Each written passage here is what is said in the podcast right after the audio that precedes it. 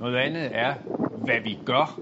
Øh, vil det være helt skævt at, at beskrive øh, Danmark, og for så vidt også resten af Europa, som værende ret impotent i denne her situation, der er opstået?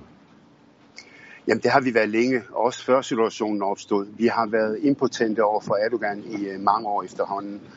Øh, vi har fortalt ham, at vi har behov for dig. Vi har behov for Tyrkiet.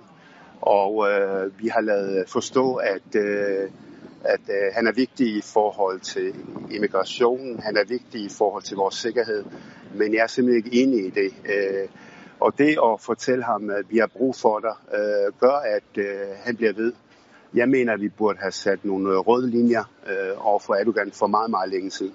Men, men, men det forhold, skal jeg lige spørge dig, Carter, det forhold, at vi ikke har placeret de der røde linjer, gør det, at vi reelt nu er, man kan kalde det impotent eller magtesløse, kald det hvad du vil, men at vi faktisk ikke, når det kommer til stykket, kan gøre så meget lige nu? Jamen, vi er impotente, fordi vi ikke har sat de der røde linjer, og det ved øh, Erdogan også godt. Øh, og han ved også, at øh, Vesten har det svært med at samle sig i forhold til Tyrkiet og i forhold til Erdogan selv. Altså her i øh, Mellemøsten, der er han virkelig populær. Øh, han øh, køber sig til popularitet. Han er blevet kort til den muslimske verdens mest populære leder. Og når man kommer rundt omkring øh, øh områderne her øh, på Vestbreden og Øst-Jerusalem, der kan man se, at han har sponsoreret skoler, sundhedsklinikker, broer.